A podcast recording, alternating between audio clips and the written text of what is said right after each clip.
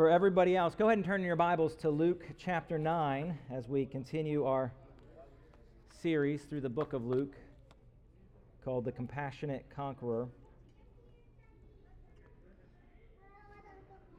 Our passage this morning we're going to be looking at we're going to be looking at Luke 9 and we're going to be looking at 7 through 9 which we uh, we did 1 through 6 and a couple weeks ago then last week we did 10 through 17. This week we're going to be looking at verses 7 through 9 and then verses 18 through 22. We're going to be looking to them in, in, one, in one message this morning. But you don't need me to tell you, there, there's a lot of important questions that you have to answer in your life. There's a lot of important questions that you'll get asked in life, and there's important questions that really, I mean, are major questions in life, right? Like, you know, are, are you going to go to college? And then if so, where, you know, where do you go to college? And then what major do you take? Because these are big questions because they just set up a lot of other dominoes for your life and you have you know what job you're going to take and you know all these kinds of things you know what, who's you know you might have a question you know about you know culture you know who's going to win the, the election in 2024 besides what looks like we're all going to lose in 2024 right? Like there's just this sense of like these are bigger questions that were asked. One about 17 and a half years ago i got down on one knee and asked em to marry me and that was a that was a bigger question that i've asked and that was a bigger one for her to answer. And then there's questions that are are big to you, but you know maybe not to everyone. You know, I really would like to know what the Steelers' final record is going to be this year, and if we're going to, you know, do anything in the playoffs this year. I, I, I like, you know, I have this question regularly. My brother's six years older than me, and yet he has all of his hair. I mean, he's got a great head of hair, and like I have that question, just like why, why him, and why not me? You know, and all these kinds of things, right? That there's arguable, you know, they're, they're less important, but questions that you still care about. But in, in your life, there, there's, a, there's a lot of important questions that may come unexpectedly, may come that you're aware of and you can prepare for. But if you think about all the important questions in your life that you have to answer, there is one that is the most important. And it's the one that Jesus is going to ask to his disciples this morning. And it's most important because not only did he ask his disciples on that day, it's a question that we will all have to answer both with our mouths and with our lives. Our eternity rests on it. But it's not just that our eternity rests on how we answer this question. It, it sets up every other, every other answer to every other question that we will be needing to answer in this life. And that is the question of who is Jesus Christ? And now there's an objective part of that question. There's a sort of, okay, what does history and, and Scripture reveal about him? So there's an ob- objective part of the answer we must give. But then, not just who is Jesus Christ, but that who do you say that he is? Basically, who is Jesus to you? There's the objective of who is Jesus is revealed in this book and revealed in history. But then, what does your life demonstrate? What does your heart demonstrate that Jesus Christ is to you? This morning, we want to look at the answer to life's most important question. So, with that, we're going to read Luke chapter 9, verses 7 through 9, and we're going to jump down to verses 18 through 22. So, if you're able, if you could stand as we read God's word together. Verse 7 Now Herod the Tetrarch heard about all, these, all that was happening, and he was perplexed, because it was said by some that John had been raised from the dead, by some that Elijah had appeared, and by others that one of the prophets of old had risen. Herod said, John I beheaded, but who is this about whom I hear such things? And he sought to see him. And then verses 10 through 17, it's, it's the story we read last week of Jesus feeding the 5,000 men. Verse 18, it picks up. Now it appeared that as he was praying alone, the disciples were with him, and he asked them, Who do the crowds say that I am? And they answer, John the Baptist, but others say Elijah, and others that one of the prophets of old has risen. And he said to them, But who do you say that I am? And Peter answered, The Christ of God. Verse 21 And he strictly charged and commanded them to tell this to no one, saying, The Son of Man must suffer many things and be rejected by the elders and the chief priests and the scribes and be killed, and on the third day be raised. Well, you may be seated. Throughout the book of Luke, and we've, we've drawn, drawn, pointed this out a few times, but throughout the book of Luke, the, the, the question is, is, is, continuing to hang out there of, of who is Jesus Christ. And it hasn't been answered directly, but the, the question has just been raised after, after certain things happen. So at the end of chapter 7, after he performs miracles like no other in human history has been able to do, and taught with an authority that no one else has ever had, and even offers the forgiveness of sins to one person, the, the question just hangs out like, who is this that even forgives sins? And in chapter 8, he, he calms a storm as, as, as this violent storm is raging, and, and he, with a single word, the storm is, is ceased. And his disciples ask, Well, who, who is this? That even the winds and the waves obey him. So this question just keeps coming to the surface. It just keeps hanging out there. And now it is time for this question to not just hang out there, but to be answered directly. Now, there are some who, as we see, have, have been confused by who he is, and some are, are gaining clarity as to who he is. And as chapter 9 comes and this, this question is hanging out there, as Herod's asking who this is, as he is now asking his disciples who he is, now the, the question needs to be answered as, as this question is hanging out there. This time it's not, it's not just coming from the crowd, it's not just coming from Herod, it's not just coming from the disciples, but from Jesus is now turning it on to his disciples and saying, Who, who do you say that I am? Do you, do you have clarity as to who I am? I don't, I don't, I'm not really, he asks first, you know, who, who do some say that I am? But then he turns it on them and says, But that's not good enough for my followers just to be able to say who, who some people say I am. This is, you need to have clarity. Who, who do you say? And this is the most important question one can answer is who do you say that Jesus Christ is? Now, sometimes we, we can look back and sort of see sort of what's going on and seeing the miracles and seeing the teaching and say, how, how could anybody have any confusion as to who Jesus is? But but in, in some ways, we just got to recognize that they didn't have the full canon of Scripture. They didn't know sort of how the, how the rest of the life of Jesus would unfold and all he would do. And so, at some level, it, it's easy to understand how, how they could be a little confused at not having total clarity as to who Jesus is.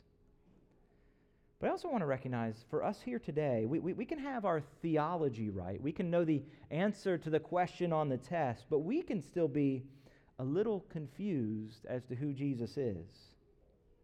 Because things like trials and just distractions in life and life going unplanned and hurt and disappointments, well, I think all these things can have a way of, of, of obscuring our view as well as to who Jesus is. And, and though we can answer the question correctly, I think we can often answer who Jesus is out of our head and less fully out of a heart filled in faith and light of who he is.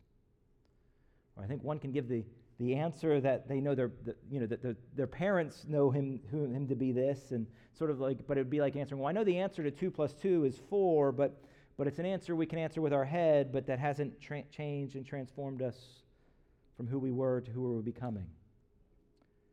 So, so we need, need to be clear that this isn't just a question that we all face. This is the most important question any of us face. And it's a question that requires not just a theological understanding, but a, but a life that, that responds to who He is. That this, this isn't just about our head knowledge, but it involves our heart and our will. So we want to look here at others who were asked this question and asking this questions to see what they got right and wrong. So as we face the question with our lives, we will have clarity on the answer. So we're going to look at this through four points this morning, but we have the answer to life's most important question. And point number one is who Jesus is not.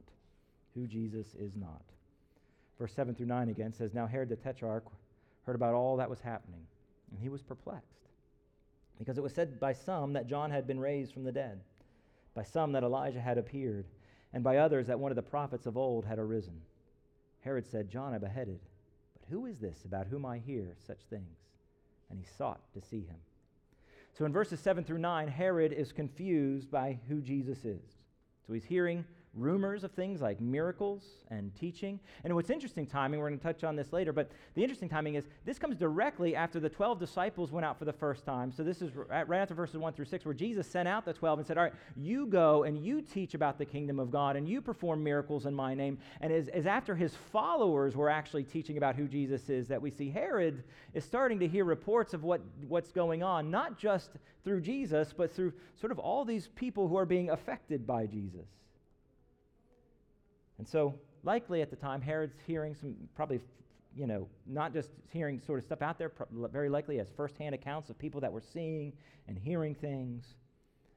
But as Herod's thinking about Jesus, Herod's scared of a Messiah who will try to overthrow the government. So he's thinking primarily of who is this guy? Is this guy an active threat to, to me and, and my position? He's scared of a man that can obviously and overwhelmingly stir the masses and that the, the masses of people just love. But I think really more than fear, the, the primary question coming from Herod is just this, this confusion of who is this? Well, well, some say John, but he's thinking rightly, well, that can't be. I had John beheaded. Remember when John, you know, he, he, there was this public sin that I'm walking in, and John called it wrong and said I need to repent. So, you know, I, I cut off his head, so it can't be him, right? Is, is it Elijah? Did he come back? Like, is it some other prophet? Like, who is this guy? So Herod wanted to see. Again, I'm not sure of his motive. It's likely either he wanted a miracle from him or he wanted to kill him. But either way, confusion was just was clear in, in his response.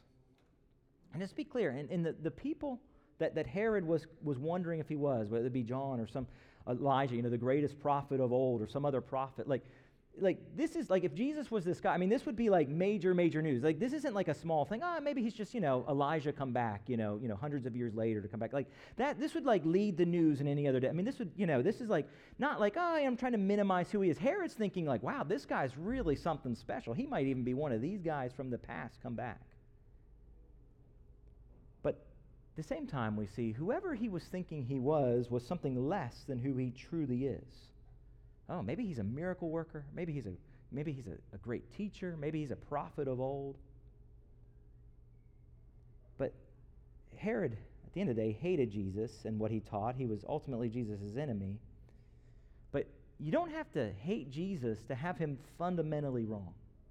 See, if Jesus is anything less than everything him, than he is, then you have him completely wrong. See, if you just think, well, he, he's, a, he's a good example, he's, he's the greatest example that there ever was. I'll, I'll, say, I agree, he is, but that's not even close to who he is. If you just think he, he's a good teacher, you know, the, what, you know, just, you know, the golden rule and all the things he taught about loving your enemies, he's the greatest teacher of all time. I would argue he is the greatest teacher of all time, that's not even close to who he is. If you think he, he's a godly man, and again, we can go, a- absolutely, he is, he is the godliest man in, in human history, but he is so far, that is so far short of what he is. If you just think, yeah, he, he, he's a great prophet, again, oh, yes, he is, but that's, who he is is so much bigger than the greatest prophet to tell us who God is. Famously, C.S. Lewis says, I'm not trying, I am trying here to prevent anyone saying the really foolish thing that people often say about him. I'm ready to accept Jesus as a great moral teacher, but I don't accept his claim to be God. That is the one thing we must not say. A man who was merely a man and said the sort of things that Jesus said would not be a great moral teacher. He would either be a lunatic on the level with the man who says he is a poached egg, or else he would be the devil of hell. You must make your choice. Either this man was and is the Son of God, or else a madman or something worse. You can shut him up for a fool, you can spit at him and kill him as a demon, or you can fall at his feet and call him Lord and God. But let us not come up with any patronizing nonsense about him being a great human teacher. He has not left that open to us. He did not intend to. So if you if you get Jesus for anything less than everything he is, even if you think, okay, I got 90% of it right of who he is, just to know you have him wrong 100%. He is all he claims to be and nothing less. And so we must affirm who he truly is, and we must respond appropriately with our lives. So the answer to life's most important question, number two, is who Jesus is. Who he, has, who he isn't. Now, verses 18 through 20, we see who Jesus is. Again, now he is talking. Is after the feeding of the, of, the, of, of the thousands.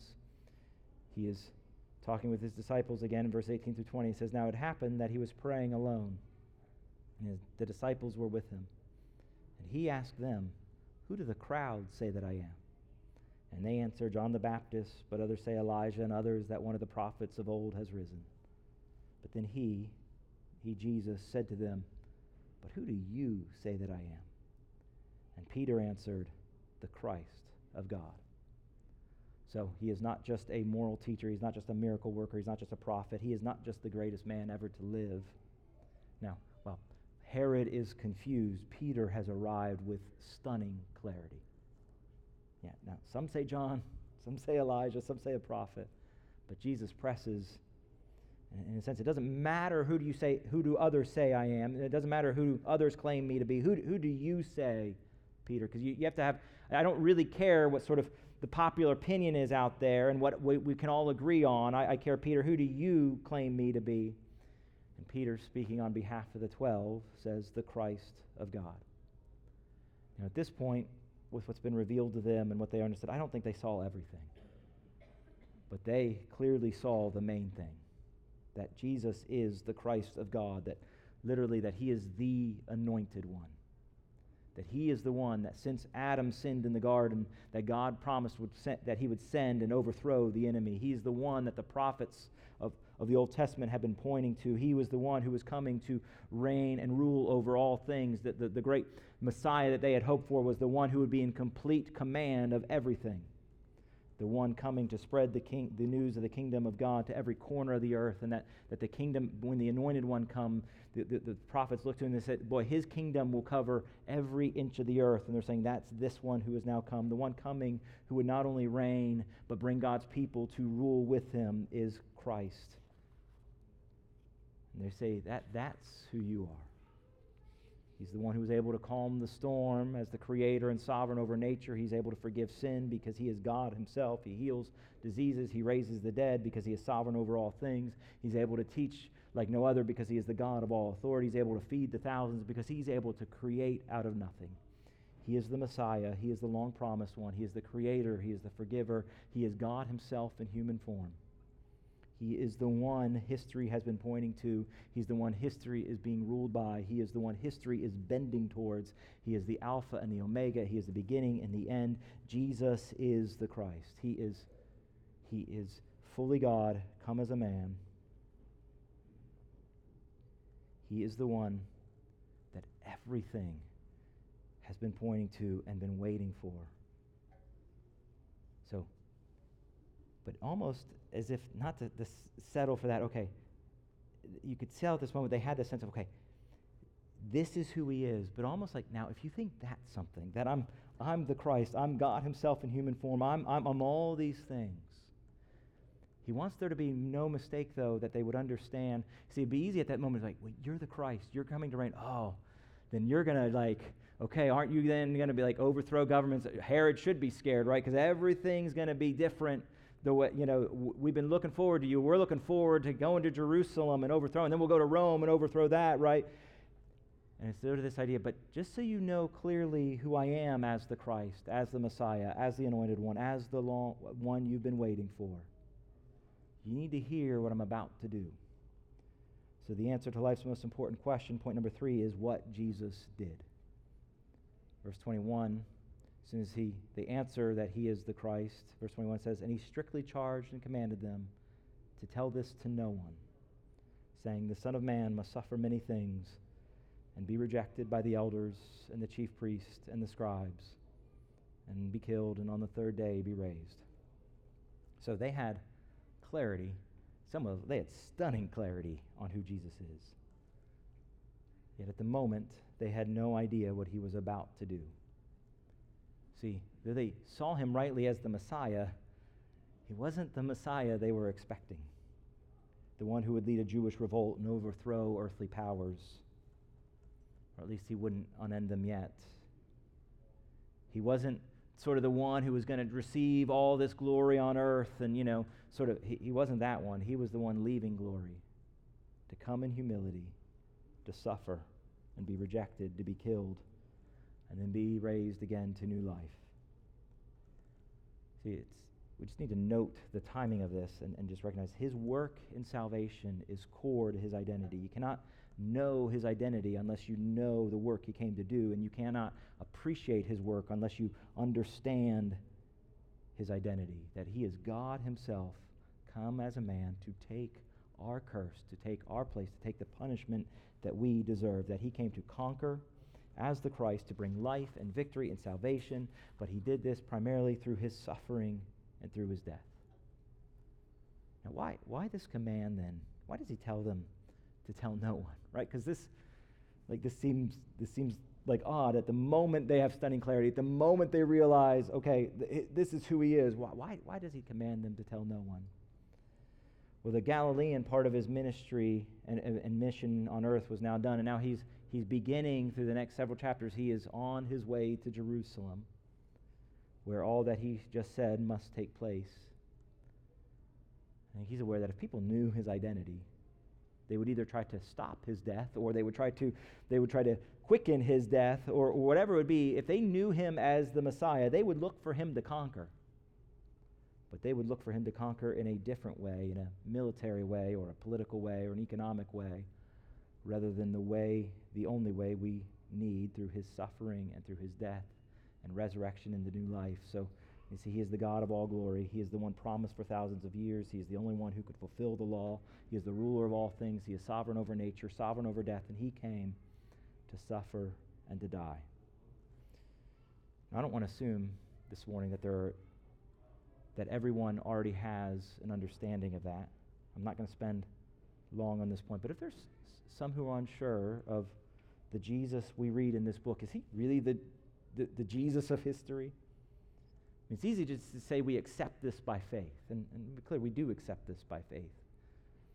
But to also be clear that there's, there's many a skeptic and many historian have sought to disprove what Scripture reveals about Jesus Christ.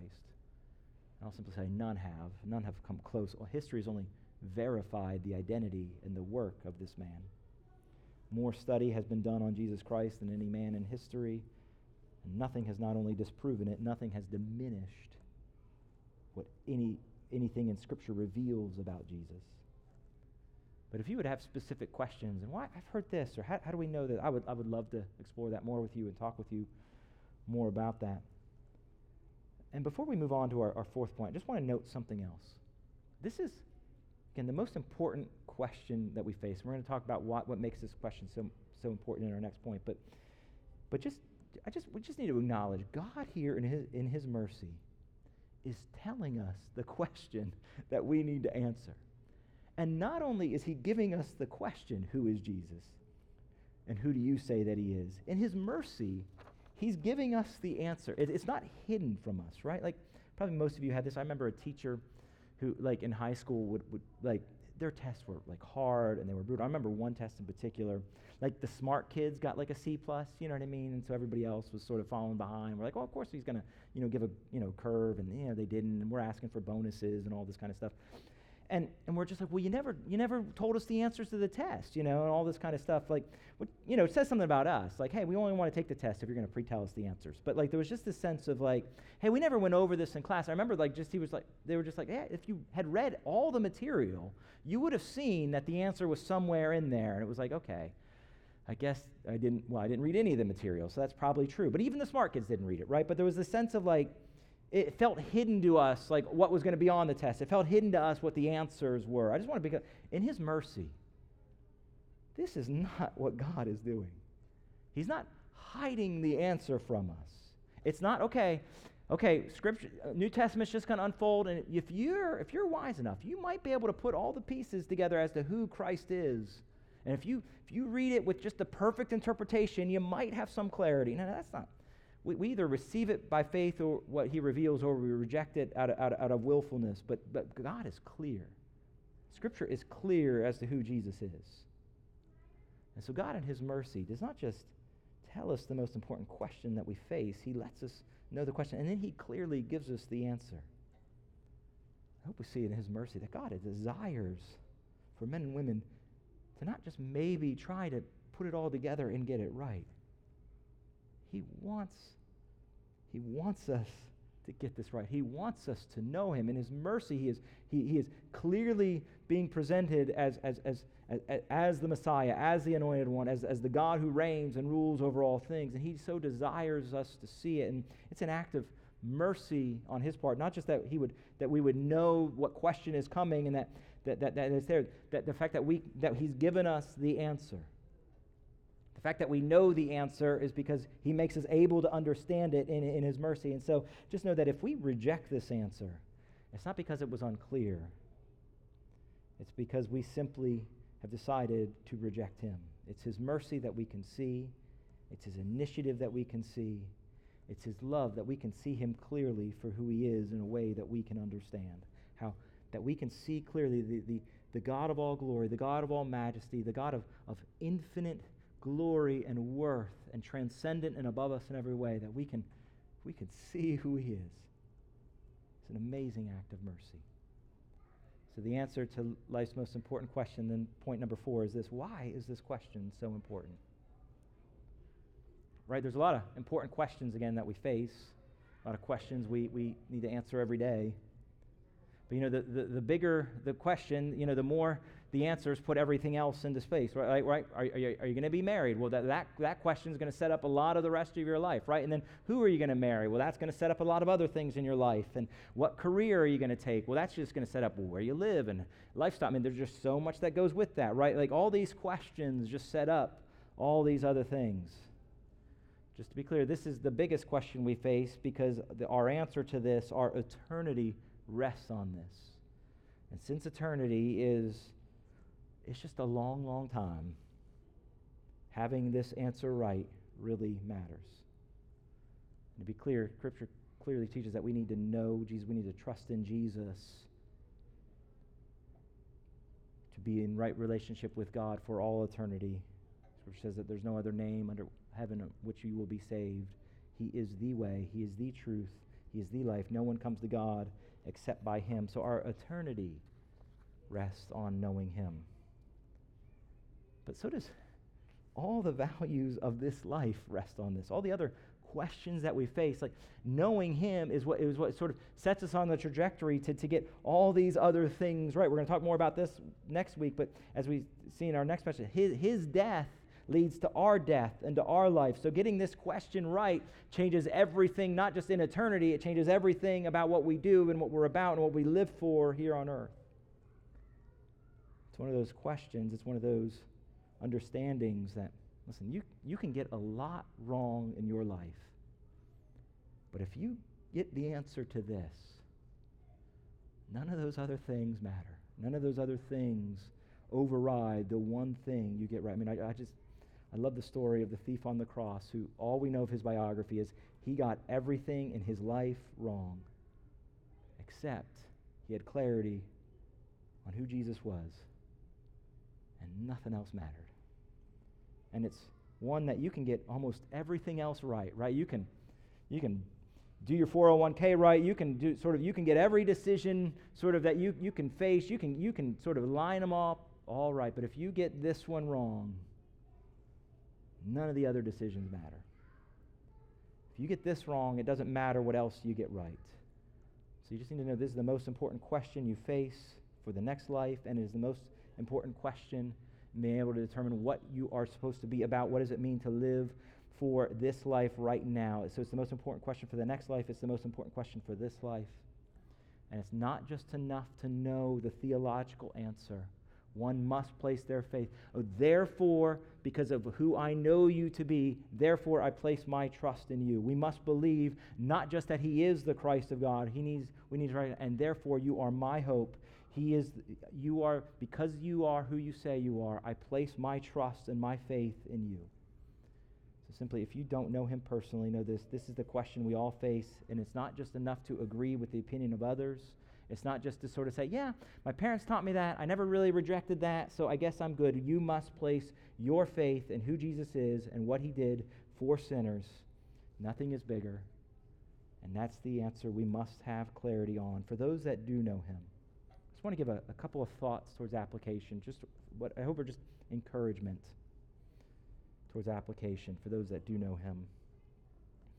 Number one is this you know, the first part of what we read, I mentioned this earlier, but, but, but Herod was hearing all these rumors in verse 7 about, about who he is. But what preceded that was in verses 1 through 6, for the first time, the disciples going without Jesus physically and, and telling others about Jesus.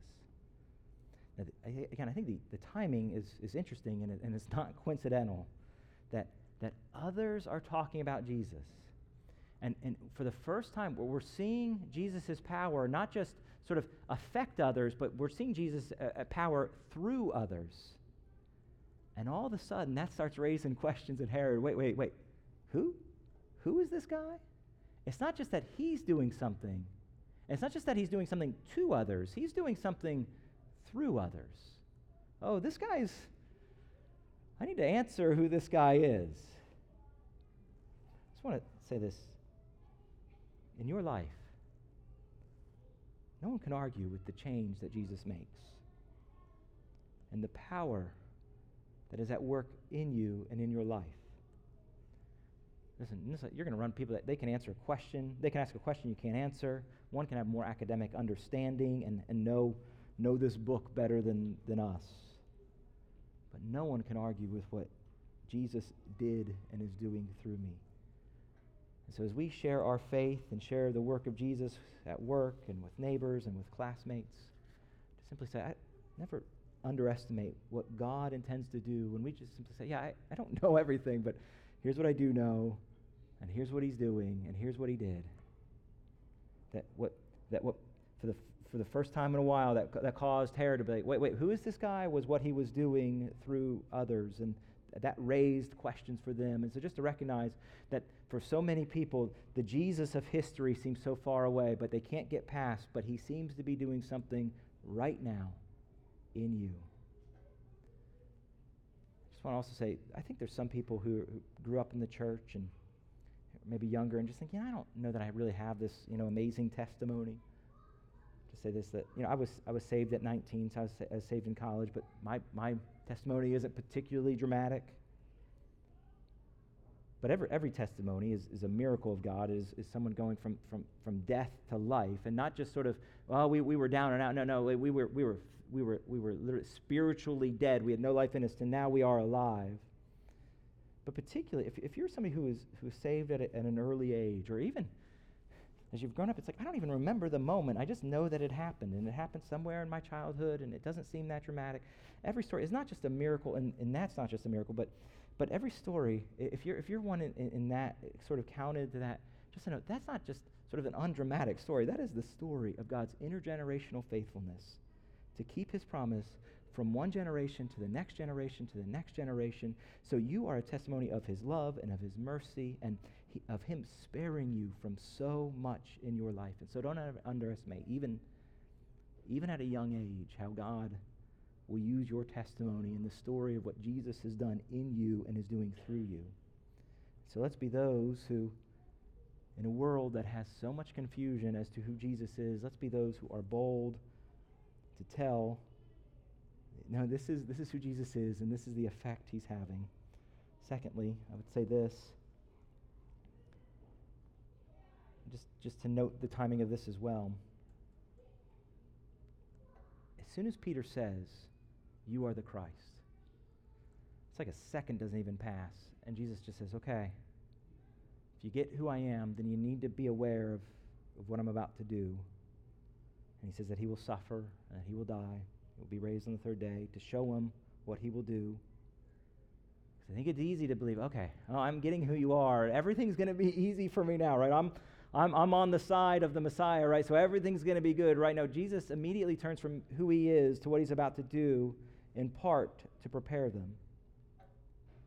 Because I, I think it's easy to think, okay, God's on my side, Jesus on my side, okay, I'm with you, everything is going okay. Jesus is aware of it. For these disciples, the crisis is coming because they follow him.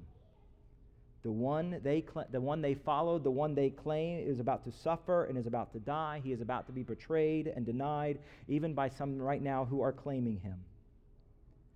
And then after Jesus resurrects and then leaves and ascends, the, the men sitting around there were about to suffer some more for proclaiming him. So the crisis that they are about to walk in in their life is real. And Jesus just wants to make it clear, and yet you need to know ahead of time of the crisis, I am still the one. I am still sovereign. I'm still the anointed one. And because I'm the sovereign one, because I'm the anointed one, because I'm the one bending human history, because I'm the one that history is pointing to, I'm the one who will help you endure the crisis and bring you through the crisis and bring purpose to your crisis because I, because I, will, I, will, I will not only die and I, I, will, I will raise again, I will be alive and I will bring you through the crisis. So just, you don't need me to tell you this, but, but, but if, if you think of faith and it's just like, okay, all the benefits of being a follower of Jesus. And I don't think you really know who he is because the crisis, or, or, or, or just say this, when, when the crisis hits, it's going to be disorienting. So we must know who he is in full. He's not just sovereign over history. He is the one, because we follow him, that, that, that the storms will hit, that the, that the persecution will hit, that, that, that storms are going to hit even harder. He is the one who is preparing his people to bring us through it. He is sovereign and he is wise and he is powerful and he is the one who suffers with us and who suffers for us. Third, I would just say this. One, so I, I became a Christian when I was when I was 19. In some way, if you were to ask me at a 19 year old, who, who, who, is, who is Christ? Or who is Jesus? I, I, would, I would have answered, by God's grace, like Peter, yeah, he's the Christ, he's the anointed one. Been following him now for, for 24 years. And I would say, you know, the answer's the same. But over time, the, the richness of that answer has just grown. And, and the, the answer, though, though, though, though it's the same answer on the test, my understanding of that has just grown so much richer and deeper. You know, for 17, last month, it was 17 years that Em and I have been married. In some ways, I would say, what, what do I, if you would have asked me 17 years ago, what do I love about Em? Who is Em? I would, I would probably answered in so many of the same ways that I would answer now. And in so many ways, you would say, well, that hasn't changed. And I would say, yeah, it hasn't changed, but boy, just the last 17 years that I've gotten to know her, it's just, it's just better and it's just sweeter.